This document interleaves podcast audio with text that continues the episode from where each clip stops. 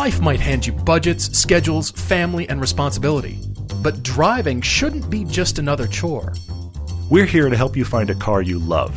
Something that fits your budget and your needs, but is fun to drive and makes you look back. I'm Todd. I'm Paul, and this is the Everyday Driver Car Debate.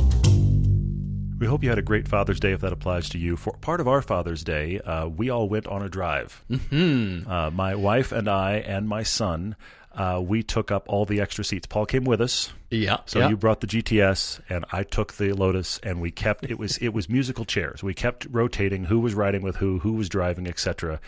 And I believe your word was cathartic.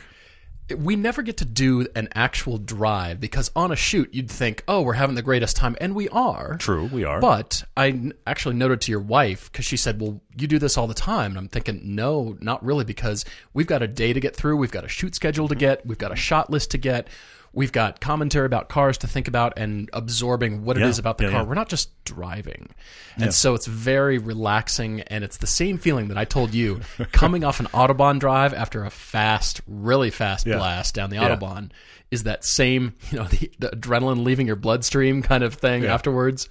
And it's the uh, massive wind down feeling, but it feels great. Yeah. I, I will say this without saying the road that we were on, but we we got up there. But what was so Mm. Yes. funny is I hit 131 in the did. Cayman GTS. you did.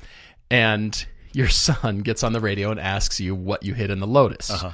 which was 120, Yes. which feels probably like 180 and Feels like light speed in the Lotus, yeah.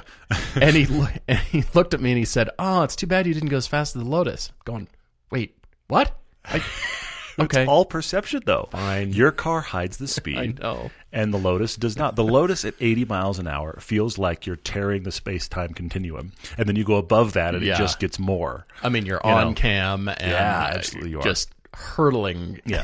Yeah, yeah. We we So, got we were going crazy. rather rapidly. It was an amazing drive. Yeah. Uh, we had so much fun. Oh, we did. We just kept we kept swapping seats. My wife drove the Lotus, and which she actually really really likes. She was not driving those speeds, but she really really likes the driving the Lotus. Little man likes uh, riding in all of the above, but it is amazing how much he's just kind of not that thrilled in the I mean- Cayman bike. He, he's impressed, Yeah. but the Lotus is just he. But he believes, and it's partially the sensation, and it's also because it's his car. Every car he sees that's fast, his question to me is, "Dad, is that faster than the Lotus?" I know, And he's surprised seeing how other often- low tie at car shows. Yeah, He's he's he's surprised how often I say faster. Yes, better in corners, probably not. right. He's surprised by how often there are other things because he's just under the impression, first off, that the Lotus is one of one, which we were at a car show this weekend. Another one showed up, and I swear to you, it nearly broke his heart. Yeah, I know. There was that, but then also the fact that he's just convinced it's the fastest car ever. This is how he's eight, but he loves it. We're going 131, and I look down. I'm like, wow, this is great on this road. Yeah. And he looks at the radar detector and goes, "What are those arrows for?" And I'm thinking, now, now is Well, when you ask me about the arrows. But but I told you about the even more ridiculous Got conversation I had with him. Right when we first started going fast in the Lotus, he looked at me and he went, uh, uh, "Seriously, we're, picture this, picture this: Mountain Road, Lotus Elise, son and passenger side. We've just started to go genuinely quickly." right, right. Like really genuinely fast. And this is the moment he looks at me because we went and saw Incredibles 2 this weekend. This is the moment he looks at me and he goes, Dad, are, uh, are Mr. Incredible and Frozone related? This was his question out of nowhere. I was like, like you said, it was like, now we're having this conversation? You waited until now. Yeah, but anyway, but but it was a really fun drive. It, it, it is cleansing because the other thing that happens. When you and I drive for the show, we do have a blast. yeah, yeah. But think about an inchworm. We inchworm our way up these great roads Mm-hmm. because we keep stopping for camera positions, and we'll drive three or four times by that camera position, and then go a half mile and do it again. So to, to get on a road, you, you bring up Yeah. the autobahn. To get on a road and just go for an hour is not something we do. no, it's it's just so cleansing, so And please don't get me wrong. needed. Neither one of us are complaining about any part of this experience, shoot wise or non shoot wise. Right, right. It was just a wonderful weekend. We hope you had one as well. Happy Tuesday to you. We have two great debates coming up. We've got Jax in, the Bay Area, is writing to us. Thank you for writing in about both of your parents. Mm-hmm. That's a hard one. And then we have Dan in LA writing in, and it's the first time in a while that I have had a sniper shot. No kidding. I've got a car for Dan, plus audience questions coming as well. I wonder if our thinking is similar. Might be.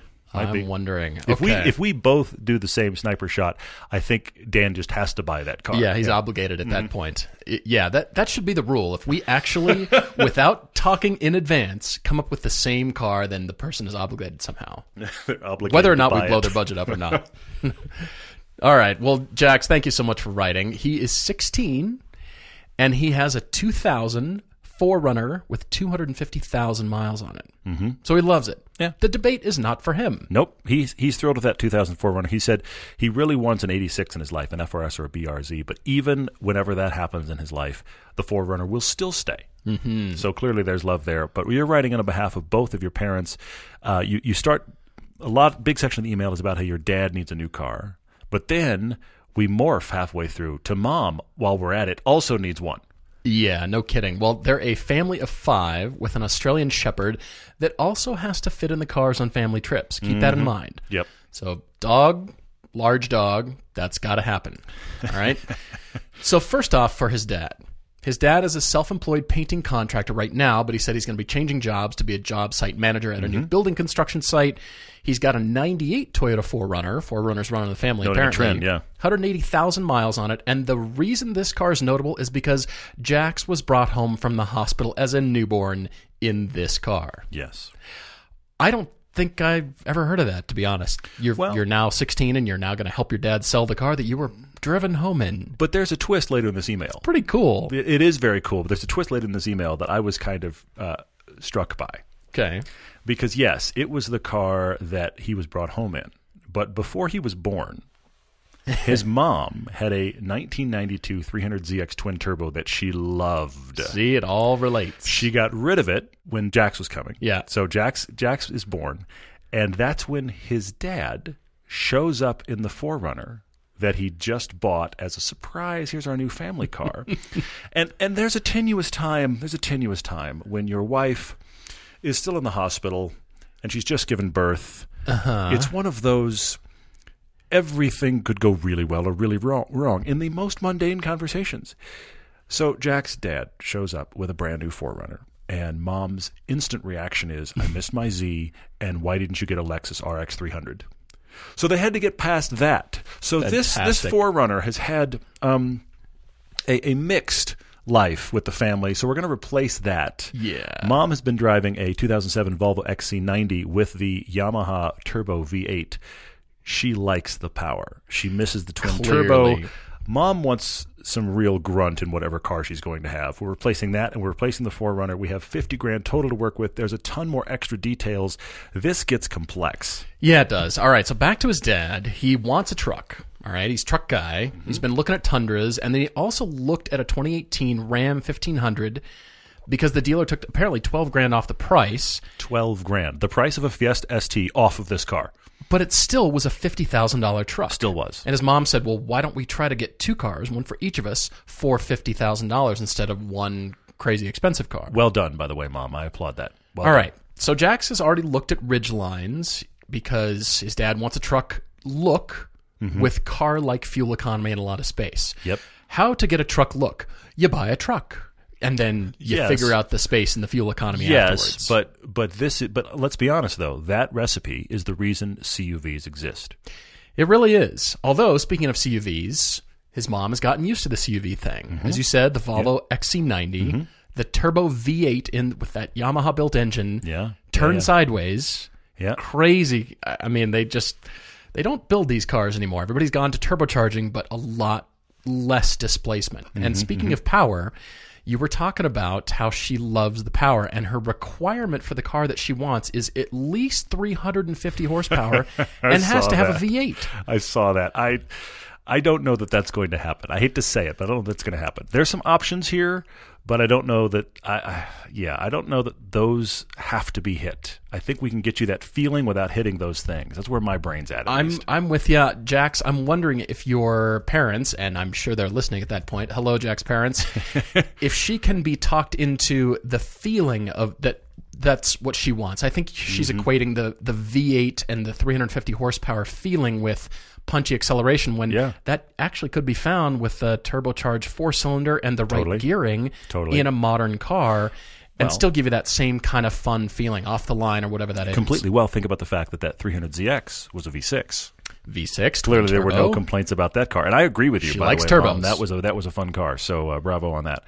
Interesting, and of course, the, that Volvo she's driving has right around 300 horsepower. The current Volvo. Sure, sure. So, and it also though it's a big SUV that weighs nearly 5,000 pounds. So there's there's a debate here also between horsepower to weight ratio. Mm-hmm. We might be less than 350. That's where my head started going. Less than 350 horsepower, but I bet you the weight ratio is still going to feel faster than what she's in. That I, a lot of my thinking is along those lines. Well, I, it, these days V8s aren't generally put in the in the size car. I mean, like the Volvo XC90. The the one I can think of is actually my car. So the Jeep Cherokee Overland with the V8 Hmm. Sure. Yeah, has yeah. 360 horsepower, but the Ford Explorer actually has more horsepower and it's a V6 turbo. because it's the EcoBoost. And the gearing, I think, actually makes it quicker off the line than the Jeep. So Hmm. There's a lot. There's a lot of. That's the thing. There's so many little variables when you start to dig this dig this out. yeah, I've, I've I'm coming back to the feeling and Sure. Yeah, I think it's excellent. relating the numbers that she's looking for to the feeling that she wants. But also the the last twist for her is she's a photographer and she Yeah, wants yeah. something that can do the light fire road kind of travel up into the mountains where yes. she can get Yeah. to you know the places she wants to photograph that kind of thing. Mm-hmm. So we've got to keep that in con- consideration because some of the cars that she's been looking around and he mentions the Lexus LC well yeah, the Lexus LC is great. It starts at $92,000. Yeah, exactly. That's out. That, that's the car she really would It's like. She- she's in it. intrigued by the uh, the GS and the RC as well in the Lexus lineup. For some reason, Mom has kind of always wanted a Lexus. I've noticed this trend. yeah. So that's in here as well. So we're so his sum up, and I love your sum up here, by the way, Jax. Your your sum up is that your mom would like about 350 horsepower with a back seat and good driving dynamics, and your dad would like big, rugged, but still good on gas. Mm-hmm. 50 grand for both cars. There's a lot to do here. There is. It was tough at first, but I actually started with mom's car. I did too. Yeah. Did you really? Mm-hmm.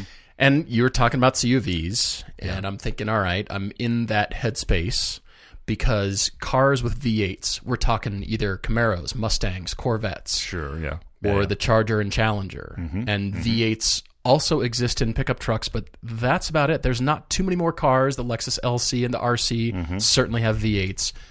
But generally speaking, modern cars, they're going away from V8s. Porsche, Mm-hmm. Ford, everybody's going to smaller displacement engines because of the fuel mileage and turbocharging everything. So I am thinking turbo. You have to have another turbo mom. That must happen. and I found the car you should buy Okay. but I want to start with the wild card, and then I've got a super duper wild card. Really? Actually. Okay. All right. So the wild card is a 2019 Cadillac XT4. Hmm. This is Cadillac's new tiny SUV Their five seat CUV thing. Yeah. Yeah. Yeah. starts at about thirty-five thousand dollars. Power's pretty good. I like the interior a lot. I like what Cadillac is doing to compete in this segment. Hmm, okay. Okay. All right. All right. But it's a wild card because I have a super wild card. no, no. Super. We have a whole other category It's- tonight for it's mom. now been I love created. It. Okay. Great. It's the Jaguar E-Pace. Ooh. P250 all-wheel drive, 246 horsepower, but the base price starts at 38 grand. Wow. We're spending a lot of money on That's that going to leave zero dollars almost about, for yeah. dad. Yeah. Yeah. And so I come back to the car, mom, that I think you should buy, and I'm looking really at power only. That's been Hmm, kind of Okay. my thinking here. Turbocharged power, and I think you're going to like it. And again, open mind before I say it. Just open mind, okay? right. Jax, I'm going to need your help on this. 2018 Kia Sportage SX Turbo. This Okay. little CUV has 240 horsepower, and you can find them pretty much new or you know just a few dealer Mm-hmm. kind of miles on them for twenty nine thousand dollars. Okay. The reason is if she's looking for power, that car has the most power in that size class. Honda, Hyundai, Ford, GM, Mazda, Toyota, Lexus, Audi, VW, and even BMW cannot compete on power against Really? the Sportage. I looked them up. That's interesting. Okay. So if it is power that we're talking about, the BMW gets close with uh, Mm-hmm. the X1 has 228 horsepower. Okay. Yeah. Yeah. But this little thing has 240? All right. All right. and it's got to be it. the SX Turbo. And again, twenty nine thousand. I found them twenty nine thousand and change, but I'll bet you they'll just take twenty nine flat. You're out the Mm. door, brand new car. They're great inside. And again, we're coming back to Jax's his requirements. He said his parents want something pretty new, Yeah. modern amenities, nothing really less than 2015. So that's why I'm headed towards Yep. the new category. Yep. But think about it. The only other two little cars like this, SUVs, that have the power that I think she's looking for are the Acura RDX with 272 Mm-hmm. and the Alfa Stelvio with 280. None of these CUVs have V8s. True. True. None of them ever will. They don't need to anymore. Yeah. They need to have pretty snappy gearing, essentially off the line, is what customers are looking for. Mm-hmm. Yeah, And Kia and Hyundai are known to deliver in that category. They've got the turbocharged engines, true, yeah. tiny displacement, but their gearing, especially first, is kind of head snapping, Hmm, really. So keep that in mind as you're going after this. Okay, all right. It's fascinating to me that in those you brought up the RDX and the Stelvio because those are the first two I thought of. No kidding. And I actually I kind of zeroed in on the Acura RDX and, and, and let me explain why. You can get a 2015 of the Acura RDX. Now this is Acura's. Think of the Audi Q5 sized SUV. Right. It's, it's it's actually a tiny bit bigger than that. But she also mentioned nothing European, or his Yes. dad said nothing Well, European. That's the- why that's not in here. Yeah, they they actually they they had a big conversation. Jax tried to convince them. Jax, this is a uphill battle, my friend. tried to convince them that what his mom really wants is a Cayenne. And in a lot of ways, I agree with your thinking. But in spite of the fact that my wife and I have had a good experience with ours, his family's just concerned about maintenance costs on that. And Yeah. and even Yeah. though they like the Volvo, apparently the Volvo has been. Um, it hasn't been a problem, but it has been a consistent maintenance uh, problem. Uh, Not, not like it's not like a too strong Yeah, exactly. I'm, I'm struggling for how to place it because it's, It's not a- like they needed to get rid of it because it's been so bad, but they've just started to realize it's going to need this at this mileage and this at this mileage. It has a consistent need for maintenance, and that has made them go no European cars. Yeah. So Yeah. those are those are off the table. But Acura RDX, Okay. I think that's a good size. Yeah. If you get the super handling all wheel drive, I think you'll be surprised by how good it is dynamically. It is a V6, but here's a couple of things to think about, Mom. 275 ish horsepower at 250 pound feet of torque, which is good, solid. Yeah, Okay, a little yeah. bit less than your Volvo, but it also weighs a thousand pounds less than your Volvo. See, that's where we're going to start to change the, the feeling. So the all-wheel drive, I bet you that handles better than your your uh, XC90 on its best day, and it weighs a thousand pounds less with only a little bit less horsepower and torque. What year are you shopping now? I'm shopping 2015 for less than 30 grand. I found them for 25, 26 grand. Okay. I've got half of the budget left for dad. Excellent. That's if I go CUV. So that's my favorite. Okay. The other thought I had for you, Mom, is that I think the CUV thing has made you intrigued by, oh, I could go up a fire road and take some pictures. But that doesn't seem to be something you normally do. It's like the, oh, I could. Possibly. I mean, she's got the Z car in her background, but she's been used to driving the Volvo. So It's gotten I'm her used to that ride height, eye level, all that kind of stuff. Here's the things that strike me. You miss that Z.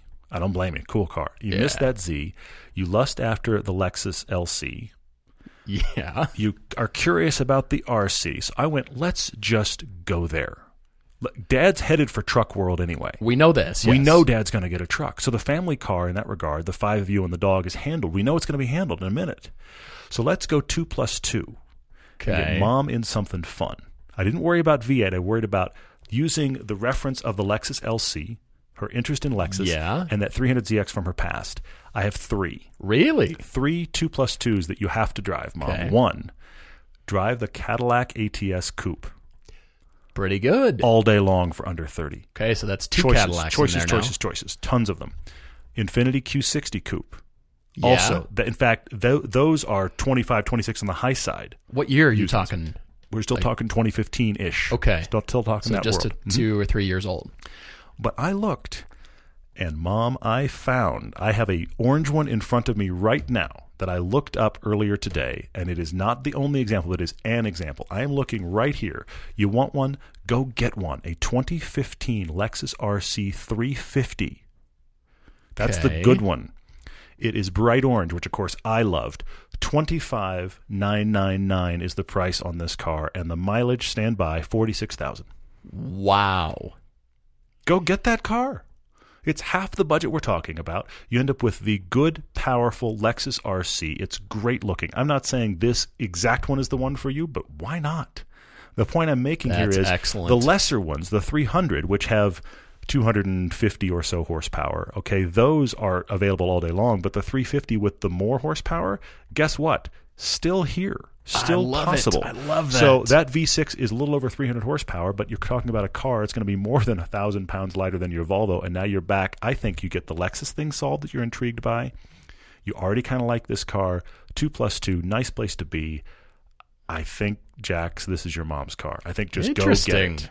I mean, that does kind of channel her her past, Yes. and it's a great car. And you've made the case for the non-European people who are worried about the European maintenance, Mm-hmm. the German car, just the cost of living with it and, and owning it. And I get it, but Yeah. Lexus has this slot filled. Yeah, well, and it's uh, but it's already intriguing. That's the big thing I take away from this. Mm-hmm. It's already something that your mom is interested in, and you can get them and have half the budget left over. I, I think there's a real compelling case there. Well, what's so interesting about these cars too is I looked at them new and I thought, all right, new, they're just way out of the ballpark. But interestingly, they have dropped off in depreciation like European cars They have, yeah, yeah. which is quite fascinating. Well, I think I think they are a niche market car for Lexus. They're mm-hmm. not the egg. They're not the RX. Right. They're not the thing that everybody's buying. You specifically are looking for a two plus two, but that's not a huge market. And you know, the Caddy is the great example. So is the Infiniti. These two plus two luxury cars do not hang on to value because that is a niche market. I th- I think that market actually might be smaller than the pure enthusiast market Just the guys that are going to buy GT the sheer class. the, the guys that are going to buy the, the Camaros and the Mustangs and the 86s and the the Miatas. I think that market actually might be bigger than the folks dri that would buy the forty-five to fifty thousand dollar uh, luxury two plus two Sure. Yeah, from quite these marks. possibly. Because I think when they're used, who wants them now? Quite possibly. Which is why they're- new Infiniti. Q60 impressed the daylights I know it did. I know you're a big fan. Very different, and I just Yeah. I really liked a lot about it. It it has a lot of insulating qualities, but then it True, the, the true. handling actually came back with wow, that's a surprise. And I think that was the one that didn't have the electric steering. I'm not, or the drive-by-wire steering. I think it still had the, the the connected in some way, shape, or form version. But anyway, and yeah. it kind of cut through the I guess the the thing that insulated you. This just you know that feeling of okay, I'm insulated extra from video game. Insulating from everything about the road except for the handling, except for this feeling now. Interesting. It's cutting through the noise. I remember the, we were both su- cutting through the by it. quiet, I guess. Yeah, there you go. With a little bit so of that noise. that hopefully we have many many things for mom to go drive. Uh, Jax, thanks for that hard uh, t- part, but we're only halfway done. Yeah, we this are. car debate. So I was as I was talking about dad, and uh, I landed on that Kia for 29. Mm-hmm. I just I think it's a solid choice, but anything CUV related in that twenty five to twenty nine thousand dollars. Okay, so I came back to the truck like Mm-hmm. thing that he's looking for. Five people, dog in the back, Mm-hmm. need a truck, but it can't be a full size truck in my opinion. And it doesn't sound like dad needs or wants the kind of power that mom does. I think he cares more about the utility and the miles per gallon. But how do you how do you do that? How do you go get a pickup Mm-hmm. truck that actually has some decent fuel mileage? My Jeep gets 18 on its best day, maybe 19 downhill with a tailwind Yeah, seriously. fully unloaded Mm-hmm. on a quarter tank of gas, maybe if we're lucky. But I'm thinking right now, 2016 Chevy Colorado Crew Cab, two wheel drive. Interesting. Okay. Found you one with 25,000 miles for 21,995, Hmm. and this truck gets 24 miles to the gallon because it's got an inline four in it. Okay. So I'm just thinking about what could you could you warm up to a truck? Actually, they've grown in size from the prior gen Colorados. Mm-hmm. They actually close to what a full size truck used to be in the I don't know You're 70s, right. 80s. No, what more recently than that? It's amazing how much trucks are, Kinda are crazy. ballooning. I totally agree. Yeah. So the Chevy Colorado, actually, I'm looking at the new Ford Ranger, but the 2019 Ranger isn't quite out yet at, at this recording, mm-hmm. and I'm really intrigued by them. I'm really personally leaning more towards Ford, but that's me. But the, the Rangers are not out yet. So I'm hmm. looking at this Colorado. I've actually seen them around a bunch. A friend of ours, his wife drives one. She loves it. Yeah, she yeah. can't say enough good things about it. Crew cab, so you've got all the people, dog in the bed of the truck and you've got that truck feeling, but still pretty decent gas mileage, especially out of a good sized truck. Yeah, yeah, yeah. I would say. So I'm going for that. It's a little bit less than what mom's car is, but hey, let's spend the money on mom, right? Let's get her what she I really like wants. it. I like it. Okay, so Dad's had this 4Runner. We have a 4Runner family here. That informed my decision a little bit. But but I also think that that Dad, I think you are the perfect buyer for the seven seat SUV CUV No kidding. because what you're wanting is you're wanting utility, you want truck kind of look, kind of feel, Yeah. but you want car like handling dynamics.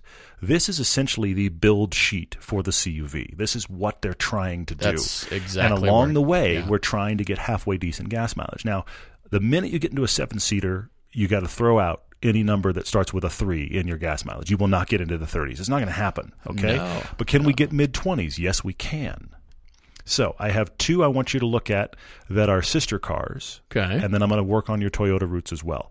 But GMC Acadia or the Traverse, you will be surprised at how much space is in either of those. The difference in them is the Acadia starts at a, a higher package than you can get the Traverse, and you can get the base Traverse almost brand new out the door for less than 30. sure. But I say go a couple years back. The the current body style has been around for a couple years, and it is improved over the one that my wife and I had.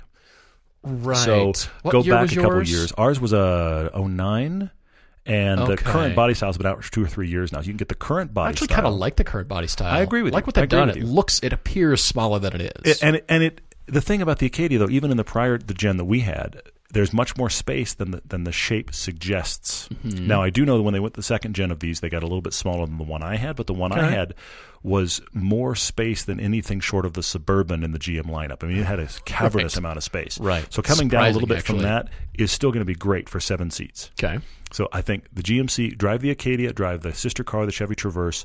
In both of those, mid twenties highway gas mileage Sure. and 20 in the city, like 19, 20 in the city. So that's a, a Pretty contender. decent. Yep. The other one I want you to take a look at because of your Toyota roots is you need to go drive a 2016 or above Highlander.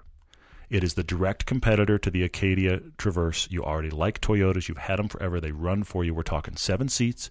We're talking something that has this same dynamics you're hoping for. It looks truck like, but it drives car like. Plenty of seats, decent gas mileage. Go shop Highlanders as well. I think one of those gets this done. I would prefer to get you out of a traditional truck and into unibody CUV. I think that's the feel you're going for, and you just haven't landed on it yet. Yeah, I can see that. I mean, I'm I'm mixed about it. He, I I like know. your, he has a he has a truck history. Yeah, you know, yeah, the, the truck history. He was looking at Tundras. He was looking at that Ram, Mm-hmm. and I think that truck appeals to him. But I do like the point that you made about you know getting a little bit better handling, little bit more interior enclosed space, that. Yeah. kind of thing. The, the I minute, do see that. The minute you say truck looks and car dynamics, that is a CUV. That is the reason they exist. That was the reason they were built, essentially. It is. Yeah. It just seems like there's so many flavors now. How do you differentiate? It gets insane. Uh, uh, You know, I'm leaning to more towards rant. power. I'm leaning more towards space. You know, Yeah. What one is the best? And Listen then, to our rant on the last podcast. Well, yeah. I mean, but I, I would say though the place that I actually really like CUVs is not the five seat; it is the sevens. I think at the sevens they become a very compelling vehicle because they are now the minivan alternative and they have a surprising amount of space and style. I Considering hear you, but I feel like the, But the- the, the- weight goes up and the handling abilities go down. that is that is on every car on the planet. Once the weight goes up, there you go. I mean, that's the XC90 that Mom already has is is a CUV like we're talking about. Well, yeah. I mean, these seven seaters like this. It's the five seaters where I'm like, why didn't you get a car? At the seven seater, I'm like, okay, you need a CUV. well, I'm just trying to justify my Macan love over here. So Well, but you're justifying your Macan love because it's it, it's essentially the uh, the Porsche hatchback that they put on a lift kit, well, Yeah. I'm fine with that. and know, it's a Porsche. That that happened too. Yeah, pretty much. Okay, Jax, thank you very much for writing in. We really appreciate it. And if you've got your own debate, everydaydrivertv at gmail.com or on the website, you can find us there. A lot of people are actually going to the website and saying contact us and sending the email through that. is great. So We see 'em that's all. also excellent. We're getting we're getting deluged with these requests. Thank you for that. Actually, in an upcoming podcast, we're going to be covering some of the what did they buy stuff, which we've been getting some really great emails back on that. Thank you for writing back to us. I never thought about this at the time, but us putting actual episode numbers on our podcast has revolutionized the ability for people to write back in and be like, No. "This is what I got." 'Cause I'm I can look up that podcast. Exactly Now I know right. who you are. Wait, anyway, thank you for doing that as well. Those are coming soon. Guys, we will take a quick break. We'll be right back. Guys, if you ever wanted to help this podcast, we have a way you can do it that costs you nothing. It comes up about once a year. This is the Podcast One survey. This is actually a very important thing for us. You guys were vital last year in doing this survey for us. It only takes about five minutes. You go to podcastone.com slash my survey or just go to podcastone.com and click on the survey banner. So, what this does is it's a demographic survey, which is short, it's completely anonymous, but it helps align the appropriate advertisers to you, to our audience. As we found when we first started out, there were some random ads out there and you called us out on it. So, this actually helps direct the audience advertising. So if you'd like to have ads that relate to you, if you'd like to help this show stay free and run fewer ads that actually relate, that's what this survey is for. Even if you did it last year, first off, thank you. It was very helpful. We need at least 100 of you to do this survey again this year. Again, you can find it at podcastone.com. Five minutes. Please take the survey for us. It will help this show immensely. Everybody's got a to do list. You know, drop off the dry cleaning, pick up some milk Here's an idea. Let's add save hundreds of dollars on car insurance to that list. And the good thing is, you don't have to drop off or pick up anything. All you do is go to geico.com, and in 15 minutes, you could be saving 15% on your car insurance or maybe even more. Got extra money in your pocket? This just may be the most rewarding thing you do today. Sometimes finding a proper fitting shirt can be difficult, especially dress shirts. When I was a kid, my dad spent an entire day in London buying custom shirts for him to wear. It was very expensive. We lived in England at the time. He spent a ton of money and a ton of time trying to get a proper fitting shirt. Not necessary anymore. At propercloth.com, you can easily create a custom shirt size in seconds. And what you do is you answer 10 simple questions. You can choose from over 20 collar styles, 10 cuff styles, and 500 fabric styles, you know, from classic to business all the way to casual. Customize your shirts and it gets you the style that you want. A proper cloth shirt is risk free. They guarantee a proper fit, meaning if it somehow doesn't fit you right, they will remake it for you for free. This is the future of shirts. They start at just $80. Now, that might feel expensive, but here's the thing. You go to propercloth.com slash everyday, you can get $20 off your first shirt. Let me tell you about Pete, who loved hockey and always wanted to play in the NHL. Pete played since he was three and begged his mom to let him stay on the ice. Why, some nights he even slept in his hockey skates. Pete practiced and practiced until one day, when he was 47, Pete realized he just wasn't that good. So he threw his skates in the trash. But then he heard how Geico, proud partner of the NHL, could save him money on car insurance. So he switched and saved a bunch. So it all worked out. Let's talk about Brush Hero real quick. It is a must have, I think it is, for your car care arsenal. Brush Hero is water powered. It's a detailing tool. It doesn't move quickly. It actually, it's this very simple little thing. You look at it and you think, how does this work? It's this very simple thing. It just has lots of torque. You can get two great brush heads, a soft one for sensitive surfaces and a harder one for stubborn, stubborn muck. I used it on a mountain bike and it was brilliant. While originally designed for fast and easy expert level car and motorcycle detailing, the Brush Hero can clean virtually anything. You name it rain gutters, barbecues, lawnmowers, boats, and more. It's really easy to use. Just hook it up to any standard garden hose, flip the handy on off switch, and start cleaning. It's a great gift idea, too. They've got an extensive line of gift sets and accessories. Everyday Driver listeners can enjoy 10% off their order at brushhero.com with the code DRIVER. That's right, use the code DRIVER for this show to get 10% off. You can also find Brush Hero at select Costco and Walmart stores. If you don't want the discount, all orders over $40 ship for free. And again, if you use the code DRIVER, you get 10% off. I'm intrigued by your choice about what we should get Dan in LA for his convertible. Mm. I mean, we've to- we've told you this. Those of you listening, we do not consult each other on our choices for the debate before we begin here. Well, I was it reading the it. surprise. I was reading it, and I thought, well, here's your car. And then, and then as soon as I thought of it, I was like, well, but what are some other options around that? And I went, no, no, no, no, no, no. I haven't done a sniper shot in forever. I'm going to call my shot at one car for Dan. Are you really? All right. Here's Dan's story. He's always loved driving.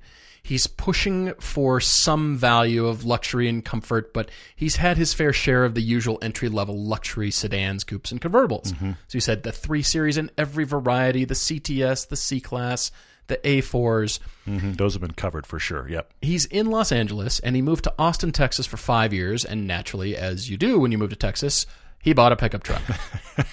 Isn't that? Don't they take your car there's away? practically a pickup truck lane, Upon which is actually every lane on the freeway now that I think about it. Yeah, it's just pickups are all over the place for sure. He said he had an F 150 and a Silverado during that time for his Mm-hmm. work, But then before he moved back to LA, he got a Mustang GT, and then he figured, I'm going to either end up in jail or I'm going to end up dead because of the power, which he traded for a Macan. Very interesting trade. Yeah.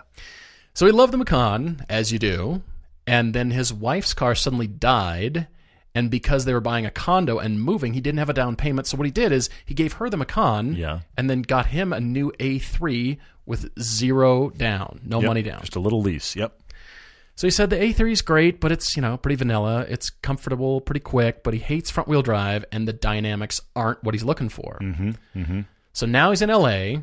He said, fast forward, looking to replace this A3. Yep. And his budget is very healthy $40,000 and limiting me to 50 grand, Yep. which I'm taking all of that, Dan. And he's not only looking at new, but I am new. going to try to convince you otherwise. Of course you are. You're going to go of- out of the budget and you're going to go away to used. well, I better know where you're going. there's anyway. there's deals to be had. Okay, there's cars to be had. And he said, I'm not looking for something super hot like the Mustang GT, Mm-hmm. although I might have blown that up too. No kids, no family to haul. All of those things you mentioned, Dad, Paul has had blinders to all of them. None of that applies, just so you know. Well, it's because of the car, and I I think you're going to instantly want it.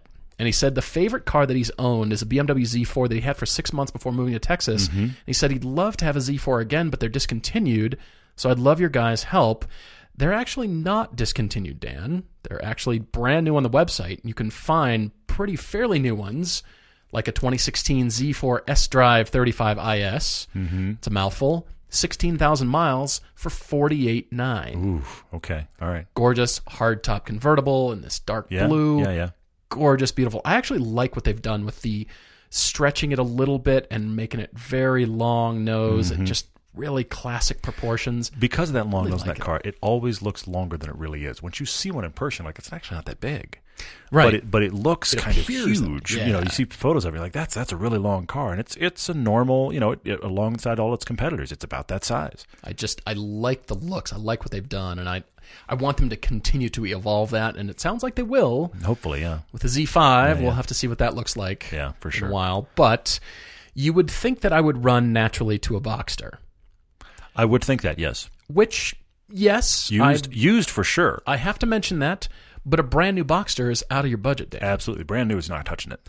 Not at all. So I'm actually staying used. I broke all your rules. Sorry, but I'm going to work my way there. Still be compelling though. you think 2 Series, you've had all the 3 Series, so you could go mhm. back to a BMW 2 Series, brand new 230i convertibles with 248 horsepower. I think are still going to blow up your budget. Hmm, You're going to yeah. have to go slightly used, maybe, or just keep the cost down. Shop in the world of on one year old cars, and you have a whole different Yeah. world. Yeah, I see that. I see that. But is we're now coming to the wild card. Okay. It isn't a Porsche. okay. I, I'm so excited to hear yours, but I'm gonna say 2014 used Jaguar F-Type V8S with 23,000 miles for Wow. 49.9. That is compelling. Five liter supercharged V8, almost 500 horsepower. this is the opposite of vanilla, Dan. It's the opposite of what he asked for. it is. he wants less power than the G. Oh but no. as soon as you hear Dad is this dead car, and wrapped around a tree. as Yeah. soon as you hear this car, you're gonna melt. sounds Everybody's awesome. heart melts. It sounds awesome. Jaguar F-Type. I'm I'm calling it for you, Dan. Wow. What do you th- I they turn my head. They're sexy and They're, beautiful. they're and I very cool. them. The F types are awesome. Ugh, They're really awesome, and they aren't. F-Type. They they are a, a fantastic deal used in general. They're not bad new, but they're a fantastic deal Twenty three thousand miles. Yeah, this yeah, thing yeah. is satellite gray with the red volcano leather seats Hmm. and the black instrument panel. The, the only time I can almost handle gray cars is when they have a, a really bright interior color. It's got a And tinge of blue, cool. like sky I know what blue you mean. into it. Yeah, yeah, it's yeah. really compelling, and Huh. it's sitting there. It's waiting. Dan. Okay, well, so Dan, um, now that Paul broke all your rules, I'm going to try to abide by those rules. Uh, but I, I, cool choices. I mean, that, that's the really interesting thing. The biggest thing that struck me here, Dan, is that you had a Mustang GT and you just thought, this is too much. Okay. That's yeah. the real thing that resonated with me. You just thought, I don't need this much power. That's what I'm reading into it. I don't need this much power. I'm going to hurt myself. I, I want to use this car and enjoy it. This is too much. That really struck me. okay. And then your need for new and convertible. And I started thinking about all these pieces and I went, wait, hang on. Dan, I have your car. Really? I have your car. You can go out right now with your forty thousand dollar budget and buy a new one. Really? The Mazda MX-5 RF retractable fastback. That's great, actually. It isn't. You're not going to drive that car and think. And, and, and side note, real quick. Yes, the Mazda MX-5 is coming with 180 horsepower. I It cannot is. wait to drive that car. I, I don't know. And, and Dan, I'm here's the only Proper, Place, here's the only place I'm going to put you on hold. I don't know how long it's going to take for that 180 horsepower bump to cycle its way through ones you can get and wind up in the RF. I don't know. I have no idea. If you bought the current RF with its current horsepower of 150, whatever it is, I think you'd still really enjoy it. Even at 150 or 180, that car is not going to feel like it's outrunning you. That's going to feel like a good amount of power. I would prefer you to be in the bigger one, but even at the, the current rate of horsepower, 155. even Right. at that, Right. this car is a car you're going to enjoy. You get it on a back road. Now, LA has so many good back roads. LA has back roads that are actually, if you have a convertible that is well balanced and you can only go 30 on a back road because you're sitting in traffic, you're still having a great time. Very true. That is one of the cool things about the LA area. So, the Mazda, but it's got that hard top. You have the rare bad weather days, or you don't want to be in the sunshine today in LA. You've got the retractable fastback. The hard top is up, but then you can drop it down. It's a great looking car with the top up. It's a great looking car with the top down. Yeah. Forty grand gets you a loaded out one. Oh, they're The one we drove was was the launch edition, which was even extra expensive, and it was forty two. Now that, I thought that was a little much, but you can go buy one right Yeah, now for forty with everything you want on it, and it's not going to outrun you. Great balance on any back road back there. You've got the California sunshine to work with. It's got the convertible. It looks great. I am, I, I, like I said, I landed on that one and I went. I could go to three or four others, and I'm just going to stop. I'm going to stop. Mazda MX-5 RF, and you're done, Dan. you know that RF is kind of like a mini Z4 hardtop. In many ways, it is. It's it's a In bit many smaller ways it is. Mm-hmm. proportions, but this the overall proportions are there, just in kind of seventy five percent Yes. scale I- there. honestly, Dan, 80%? It, it's a car that if here's the thing, if I knew I, I do like it this much, I, if I knew I could buy one and fit in it the day I bought it, it would be in my top five cars on my personal wish list right now. The problem Wow. is, the problem is, if I were to buy one, the first thing I would have to do is have to figure out how to fit. And that's that that Yeah. drops it off of that short list for me personally because I don't want to have to worry about that. I mean, seat modifications are possible. They're possible. You can put in different that. seats. You can do all that. All of that's possible. But the day you buy it, you don't fit. That really is, is a strike for me personally against that car. But I'm, you know, I've got a weird torso and I don't fit in a lot of things. So Yeah. okay, Dan, I'm telling you, I'm stopping right there. Right. We're gonna have to hear from Dan because Mm-hmm. you know I know there's a lot of power, but buy a car for sound. Sure, buy a car for the noise. Why not? Blow the budget. Go used to buy a more powerful car. I, I, I, broke look. the rules, but it's an F type. I do like your thinking because you landed on a convertible F type, which is Gorgeous. a good place to be. But How yeah. gorgeous are those? Uh, yeah, Mazda uh, MX-5. RF, Okay. yeah. All right. Well, we're jumping over to social media questions. Thank you guys for writing so many great ones. Yeah, it's good. Really, really appreciate this. And this is the time when we post for questions during, usually during the day that we Mm-hmm. podcast. So it's just kind of stuff that's on your mind, what's current, what's relevant. By the way, Toyota for the Le Mans win. Congratulations to Fernando Alonso. Yeah, very cool. Well deserved. I'm really thrilled for that guy. Very Just- cool. It was Yeah, fun to yeah, watch yeah. the race. It'd be interesting to see if he can really pull off the triple thing that he's going for. If he can get Indy as well. And, and you and I were talking about this this weekend. It's interesting that he has apparently embraced his F1 issues and started to use it, as far as I can tell. We don't know Mm-hmm. what really is going on behind the scenes, but kind of use those F1 issues as I will stay with you, team, with problems, if you will allow me waivers to go to these other things and try it Yeah. Yeah. you know, I, I, he's got to have a, the most unique deal in F1 as a result, because uh, I don't think anybody else is out there even trying to do this. But clearly, because think about it as as actors or sports people, actors are a great example. When actors are on the hook to be on a film. They typically have got contracts that read about all the sports they normally do that they can't do while they're on the film or prepping for the film athletes often have waivers in their in their thing or exclusions in their in their clauses where if you're off season you can't do the following things we don't want you injured. Here's an F1 driver that has got waivers to allow him to drive high speed in other places and his F1 contract folks are okay with it. Although I will say Nico Hulkenberg was part of the 2015 Porsche 919 team when they came back to Le Mans and won. Mm-hmm. True. Yeah. Yeah, of yeah. won for the first time after winning for Mark Webber, yeah. 18 other times. Yeah, well, there's yeah. Nin- The- 19 the, now? the return to Le Mans, yes. Yes. So Nico drove, still drives for Renault, and Mm-hmm. he came back, and so he was part of the trio that won that Yeah. year. And there have been a few others. Yeah, Mark certainly, Webber, and certainly you've got to get the We- well. Webber Webber was out of F1 at he was point. out. Yeah, that's So true. it's interesting to see who who negotiates those kind of things. But Fernando clearly has got this triple on his mind to get Indy, Le Mans, and F1, and he is negotiating appropriately to do that. So he's got two out of three now. It'll be really interesting to see if he can pull off the third. Yeah, very cool. All right, jumping into questions from Facebook. Trenton T asks if we could bring back a defunct car brand, which one would it be? Hmm. I have two, Trenton. First one is Saab because of their uniqueness. Because in of the reason? Well, because of the reason.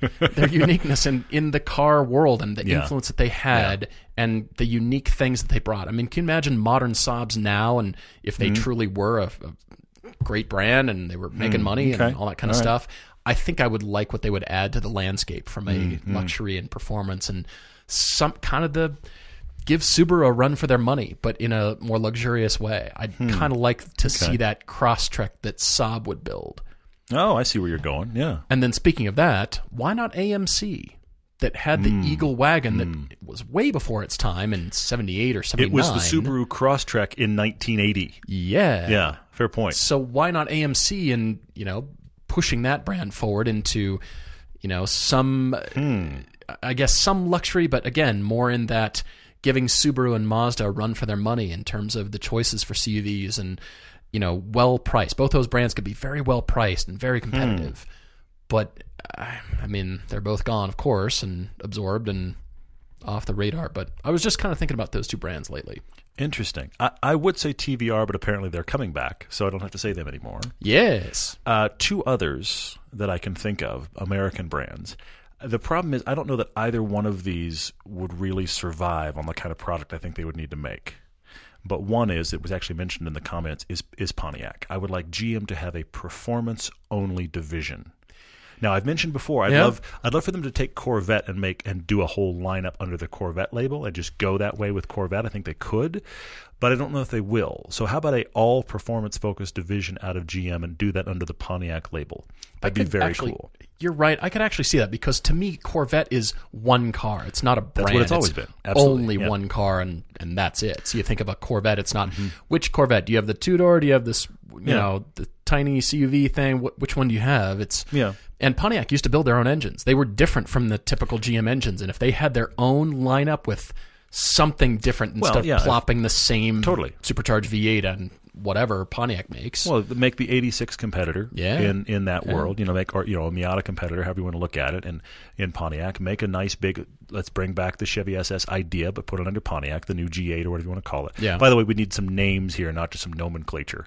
But Right. Pontiac, and then the other one I thought of that I feel like is one of those cars that maintains its perception when you hear this name, but I don't know that they would have a market, and that's Packard.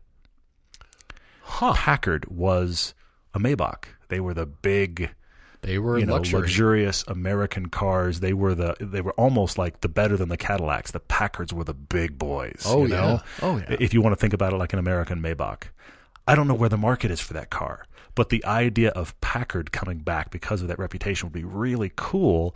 I just don't think it makes sense. I mean, at the top end of the market for luxury, I mean, I don't know that anybody's buying that car. That's the problem. Because I mean, look, the Maybach, tough. the Maybach wasn't a success. not really. I mean, they kind of forced that, and it's been relegated to a version of the S class. Mm-hmm. Exactly, exactly right. So I think Hmm. it, I think it's a market that probably. I mean, look at all the struggles Lincoln's having. Look at the struggles Cadillac's having. Yeah, true. I don't know that it makes any sense at all, but I just that's one of those uh, to me very American brands that that really defined itself at the time and now is completely gone. Well, there was a question from Jarrett P on Facebook too that I think you should answer about how do you explain to your spouse who views cars as appliances to hang on with you during your protracted attempts to test drive and search in a tri-state area for the perfect car. he said his wife desperately wants him to settle on a single car sooner rather than later. Of course she does. She wants to be done with this conversation. Uh, so first off, Jared, you need to talk to people like us and not your your poor. Uh, tolerant wife Yes. about cars you're going to have to just talk to somebody else It- we, we, let us be your car counselor find your car counseling friends and leave your wife alone that's part of it the second thing is what does she take a long time to decide on Interesting. That's the biggest question I've got here because to be honest with you, I don't know that you're go- that you're going if she's not already with you. My, my wife has become has, has moved from tolerant to actually somewhat interested, which is great. Which is great. It's pretty cool. and she really likes driving the Lotus Elise of all things, which shocks me. I mean, she took it for errands the took other it for errands. I, I took the me. mini. I took the mini on Friday, and so, so I get this text message. She's like, "Hey, you mind if I take the Lotus?" And I knew she had a bunch of errands to do, and I was like, "Sure, if it works for." her. She took the Lotus all day Fantastic. which is awesome. So I, I'm glad that she likes it, but and there have to has to be something that your wife. It could be, and I say this because my wife is this way about shoes. She will just randomly show me a picture of shoes. She'll be like, "These shoes." I'm like, "You have shoes. You, you have. This is a place I don't get it." I'm like, "You have shoes. You have shoes that look kind of like those shoes. Yes, those are nice shoes. Yes, like those are sexy Don't shoes. you Those have are- three pair of those? But don't, don't you? Aren't they kind of like the shoes with the with the thing and the? I don't get it. Okay, but she can look at shoes indefinitely and she can like think about shoes like huh now those would work with this and they wouldn't work with it. I'm over here going they're shoes. Okay? All right? So so what is the thing that your wife like ponders about which variation should i do? Because and i'm not i'm not saying i'm not saying there's a will you do this. I'm not this is not an accusational thing. I'm just saying that to me is your conduit of conversation to just say for me cars are like that thing for you where I'm going to be shopping even after I buy something. I'm going to be thinking Right. about what I want to buy for far too long before I buy it. We all have that kind of thing that just we keep looking at on the internet for no apparent Pretty reason. much. By the way, some of that is scary, but I'm talking products now. So, you know, so so what is the thing that that you could ju- look? You also have to prepare her for the fact that when you find this car, she will find you. This is this is car porn, folks. She will find you a week later online looking at some car. She's going to be like, "You just bought a thing which you just found the perfect." What- exactly. And You're going to be, "Yeah, but this is a cool car." Find that thing for her, and at least try to see if you can equate the head spaces. And then don't bother her with the shopping. Bother the car people in your life. Yeah, all will help you find the right thing. Are you just talking products? So it could be shoes, it could be other things. Because the Could more whatever. the more Could guys' wives that I run into and, and stuff comes up, and so they start talking about handbags like Coach and Louis Vuitton, So- and that Yes. is it just product, shoes, My- handbags, whatever, that is? My, my wife's not big into handbags. yeah, I know. but she is into shoes, But and so that's why like that's so why I think. Oh, it's plenty friends' of women, wives, they plenty of women that- are into that. They're collecting. They're they're talking about the Tupperware storage unit for their handbag collection. I'm going what? Yeah, and, and please don't get me wrong. I mean, your wife might be into power tools. I don't know what it is. It, it, it's, I'm not talking about stereotypical female products either. I'm just saying there has to be something that your wife will think about for what you consider too long before buying. And then after buying that perfect thing she shopped for, she's still looking at them. Yeah. That's you in cars. So find that and find the common ground in that reality, and hopefully you can come to truce. Yeah, you're right. It's not just the, as you said, sort of stereotypical things. There's uh, some friends of ours who live in Alaska, Tim and Jamie. And Jamie came over when we had our garage sale recently there in Alaska. Okay. And we were getting rid of my grandfather's old tools that his grandfather had built. I mean, we're talking planers Mm, Oh, wow. and saws and this kind of stuff. And she admitted to us that, yeah, she and Tim watch videos about old tools. and she nearly Okay. cried when she saw this collection of saws and various tools. And we're thinking, Amazing. you know, I don't need the crank hand drill thing anymore. I've got a electric cordless thing that's fine. And she just Zit, zit, zit. she Yep. got teary eyed because they're so into tools, and it it's true. I mean, like vintage, Yeah. wooden, metal, handcrafted stuff. You know the the levels. You have to use water in the level to. Amazing. It's Amazing. crazy, but she was overjoyed. my my one of my wife's very best friends, her husband is into old locks, like old padlocks. That's kind of cool. It's kind of cool, but at the same time, I'm like, it's an old padlock. I mean, don't you kid and get you get a new lock? I mean, seriously, the things I'm not into, I just don't get. Clearly, that's what I'm. What But I'm everybody has you. their thing, to your but point. he just like old padlocks, and he'll spin you like, it's a hundred dollar old padlock," and I'm going, "There's a hundred dollar old padlock." He's like, "Yeah, dud." So you have looking at that like two what is- tanks of gas. Ser- Huh. at, at least. So so what is so what is your thing? And and hopefully that conversation with your wife will go uh, somewhere positive. Uh, Bendick Joseph wrote in on Facebook and uh, also writing to me and said, uh, "What is the age or size I felt comfortable letting my son sit in the front passenger seat?" Oh yeah, I'm glad you're addressing this. Uh, first off, I only I, I only bought two seat cars, which meant that was going to happen anyway. So there is that. But but honestly, Son, here's how do you feel about luggage racks? here's here's the two biggest things I want you to be concerned about. It's about making sure your your little one is sitting there safely in the car. And there's two major factors. One, you need to make sure that the passenger airbag will not be triggered. Now, some cars you can turn it off. Mm-hmm. Other cars, the sensors in the dead center of the seat. This was my experience with, with the FRS, for example, uh, which obviously had back seats. Uh, because it had bad seats, back seats, it did not have a passenger airbag turnoff. However, the way that the booster seat would sit in the passenger seat, it would straddle the sensor, Mm, and so it was still didn't know there was a passenger there. Interesting. You do not want that passenger airbag to fire on a child. That is not good news. So that's the first thing to make sure you don't, aren't going to have a passenger airbag either be sensed that there's somebody there or you can turn it off. It depends on the car. The other thing is the booster seat is key because what you want to do is you want to get that, that shoulder belt on the shoulder. I know that sounds obvious, but what, the reason Good. for booster seats is because it gets it and it goes across their neck. Also, really bad news. If you can surmount those two realities, Bendick, your child is tall enough. And those were the things I was worried Yeah. about when I first got my son in the front seat of things. It was just, I, I- I still check in on him, but just making sure. For example, uh, a week or so ago, he rode around in the Mini without his booster oh no because kidding. we could lift the seat up in the Mini big enough that he's just he's okay. He now Oh, it is adjusted there, fine? and the and the he can, we can get the shoulder belt on his shoulder Oh, still, and he's tall enough now. So he now now he's not tall enough yet in the Lotus for that to work. Right. So you got to balance those two realities. I uh, come back to the thing I've said before, and that is uh, they cannot require you to buy a car with back seats because you decided to procreate, but you've got to solve these two issues. All right, there's a question over here on Instagram from Remington.g21. He said, Paul, why did you get an auto in your Cayman GTS oh, when Yeah. Porsche makes some of the best manuals on the market? And he said, Yes. I said auto, not PDK, not dual clutch, auto. Well, Hmm. that was, it entered my mind when I was shopping. and of course, yeah. finding the color and the exact specs with the transmission that you want, it's more difficult when you're shopping used. sure, yeah, yeah. But when you say automatic, yes, it shifts for you, but I challenge you to drive the PDK and then still continue to call it just an auto. I, I agree with that. Because Porsche does put an automatic in one of their cars. It's the Cayenne. They do not put Oh, yeah. PDK in the Cayenne. At least they haven't yet, even with the new generation. Mm-hmm, It's still an automatic. So mm-hmm. you go drive that, and then you come over here and drive a PDK, and I challenge you to keep calling it a PDK. or keep Same- calling it auto. I, I will, Or I will auto, back your play there. I'll back your play there. As the person that owns an automatic Cayenne, Yes. that six speed. I'll, I'll go back another step. We had a GMC Acadia before. Okay, six right. speed automatic, six Right. speed traditional automatic. Now we have a Cayenne, six speed traditional automatic. The Cayenne gearbox, an automatic now, feels like a race transmission compared to the GMC Acadia. Yes. yes. but it is still a traditional auto. The difference between that and your PDK that I drove this weekend, they they don't even feel like related technology. Yeah.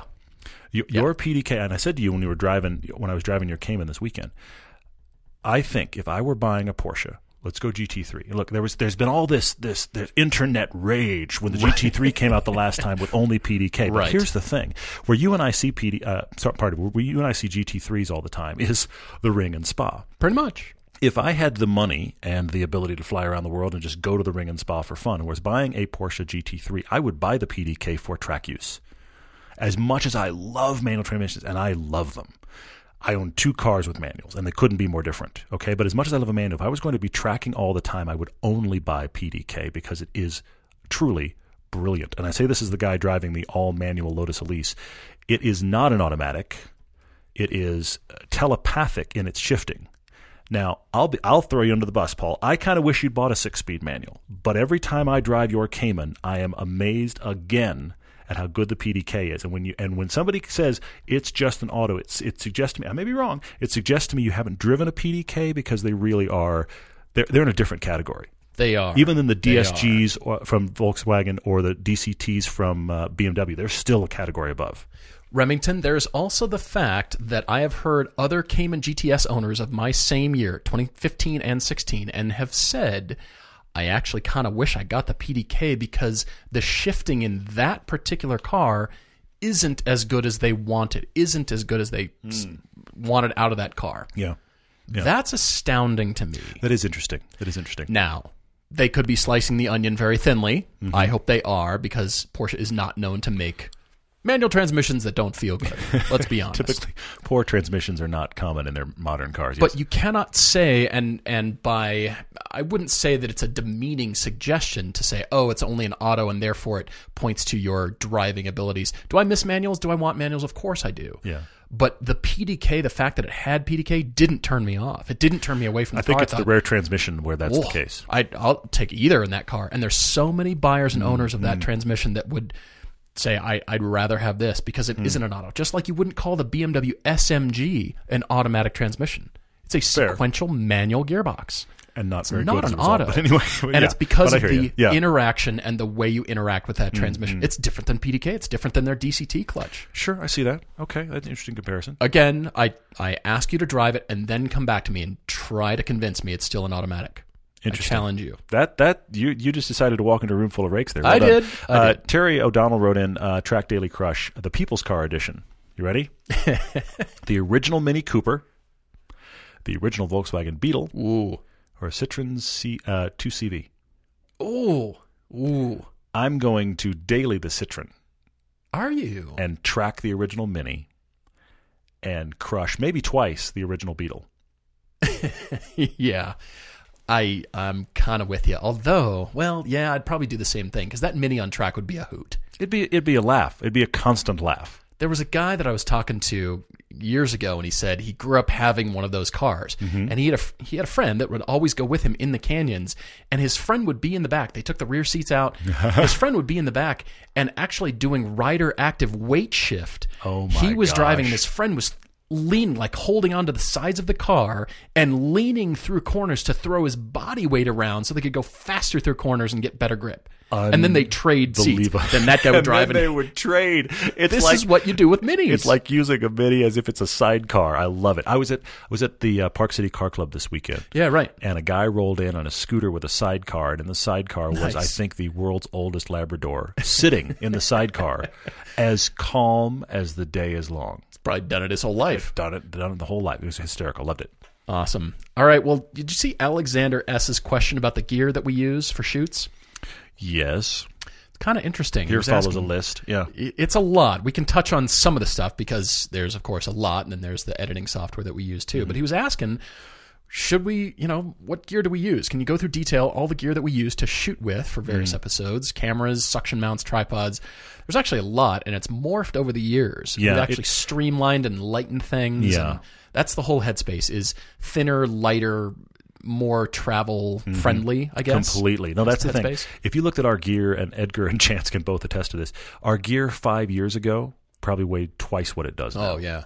We have really been concerned about good image quality. We're up to 4K now in, in resolution, but good image quality that is also light and easy to use. Because we've had stuff along the way. For example, I had, we had a Blackmagic uh, Pocket Cinema camera for a while that I loved. I loved it. It's got I such a good image.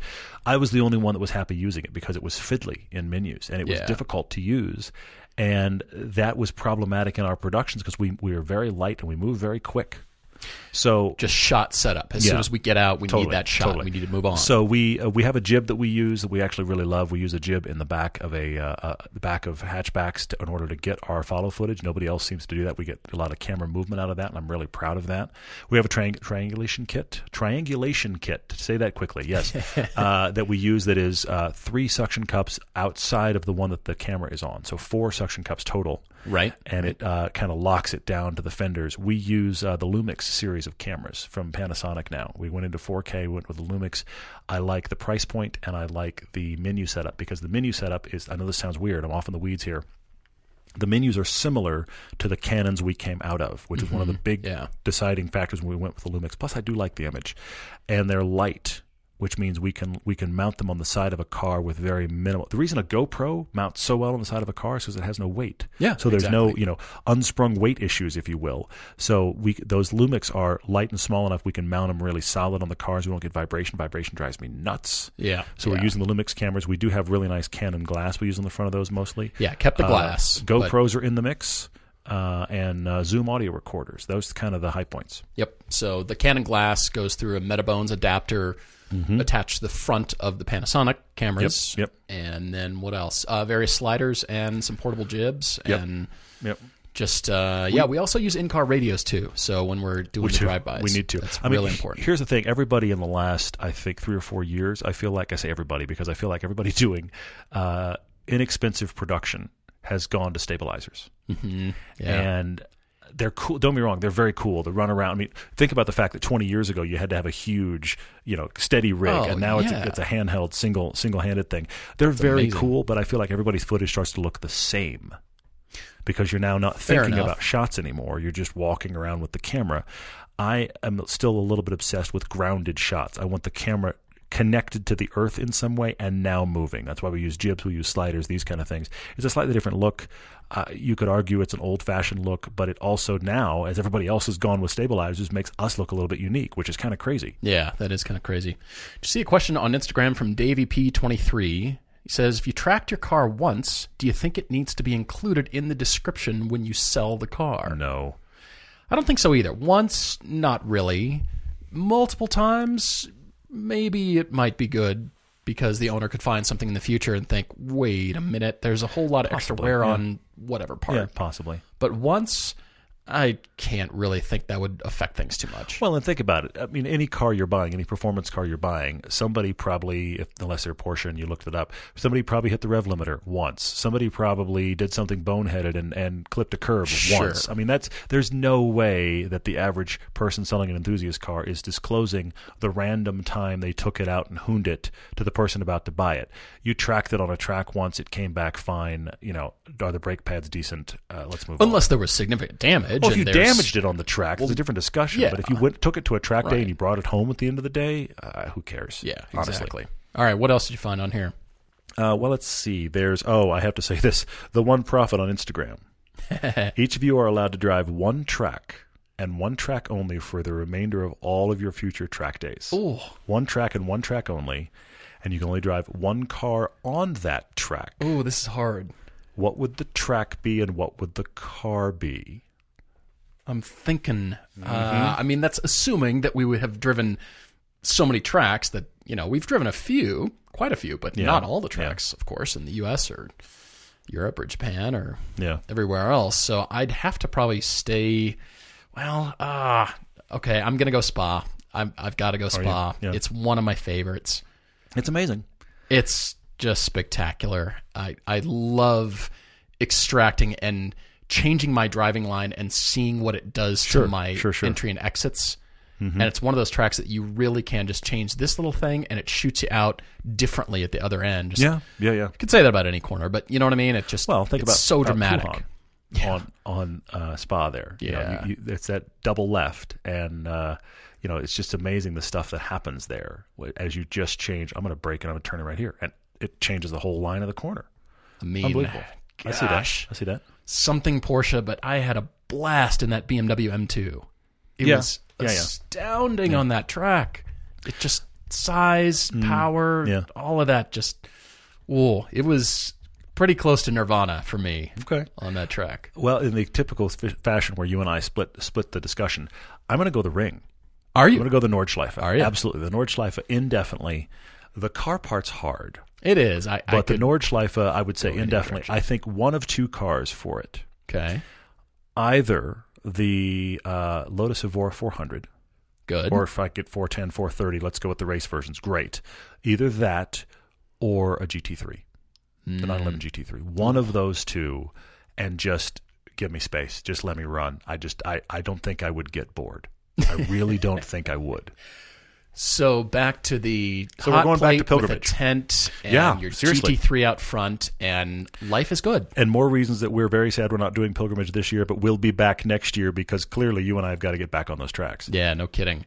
Well, we've talked a lot about track days. There's some more discussion TBD at this point, but we're we're talking it through for, Mm-hmm. For details. We're we'll definitely let you yeah. guys know for sure. But for now, we'll stop there. Thank you guys for the questions. Please keep asking. We'll get to more of these in the future, and uh, they're so great. There's so much cool stuff on here. Yeah. Uh, anyway, so we will leave it at that. Like I said, more coming at you. The TV season is coming quickly.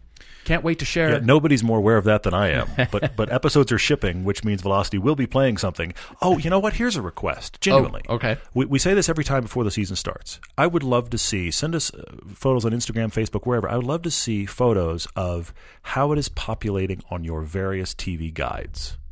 Oh yeah, that would be interesting. because because honestly, I know this sounds weird. I'm quality checking. Did they get the right description? Some providers rewrite the descriptions. I'm always Yeah, curious about that. That always surprises me because we provide descriptions, we provide all the thumbnail photos. Are those coming through? Is it our stuff or not? Because because we don't want people going out and getting their own. Now that descriptions we can't stop, but the photos we can.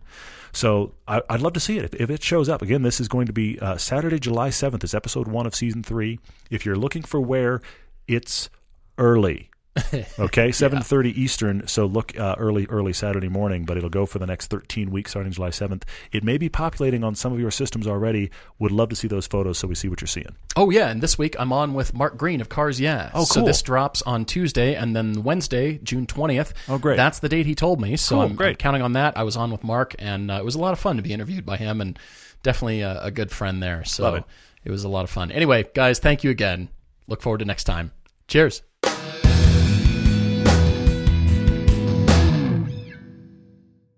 Geico presents unhelpful home improvement how to's. A slippery bathroom floor can result in expensive hospital bills. So today, I'll show you how to cushion a serious fall by filling your bathroom with thousands of plastic balls. Just nail a piece of plywood across the doorway and dump in 2,000 multicolored plastic balls. You could try to protect yourself with a bathroom full of plastic balls, or you could get liability coverage through the Geico Insurance Agency. Visit geico.com and see how affordable renter's insurance can be. Hey, it's Shaq, your official spokesperson for Podcast One Sportsnet. And 2019 is starting off in a very big way thanks to my friends and exclusive partners, betonline.ag. I'm not sure what kind of gift you got this holiday season, but I'm betting it's not as good as an all expenses paid trip to the big game. That's right, we're talking round trip flight, hotel, VIP tailgate party, and tickets to the big game for you and the guests here in my town of Atlanta, Georgia. How do you enter? Simple. Go to betonline.ag. Sign up for a betonline.ag account. Use the promo code BIGGAME and enter in the contest. Our exclusive partners at betonline.ag have the golden tickets to the big game. Don't miss out. This promotion ends January 28th. Visit betonline.ag today for all the details and use the promo code BIGGAME. Game. Game. I'm Rita Foley with an AP News Minute. Federal government worker Blake Murray in D.C. says he's pretty much had it with the partial government shutdown. It's pretty demoralizing, um, you know, and I feel like kind of a pawn in a political game and totally powerless. House Speaker Nancy Pelosi is asking President Trump to postpone his January 29th State of the Union address, citing security concerns. But Republicans say this is just politics, shutdown politics, a move intended to keep President Trump off the national stage. Going to prison for 20 years, a Tennessee teacher who took a 15 year old student and ran for weeks.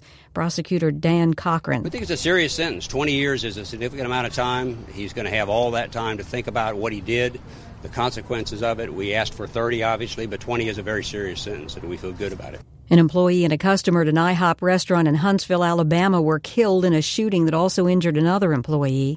I'm Rita Foley.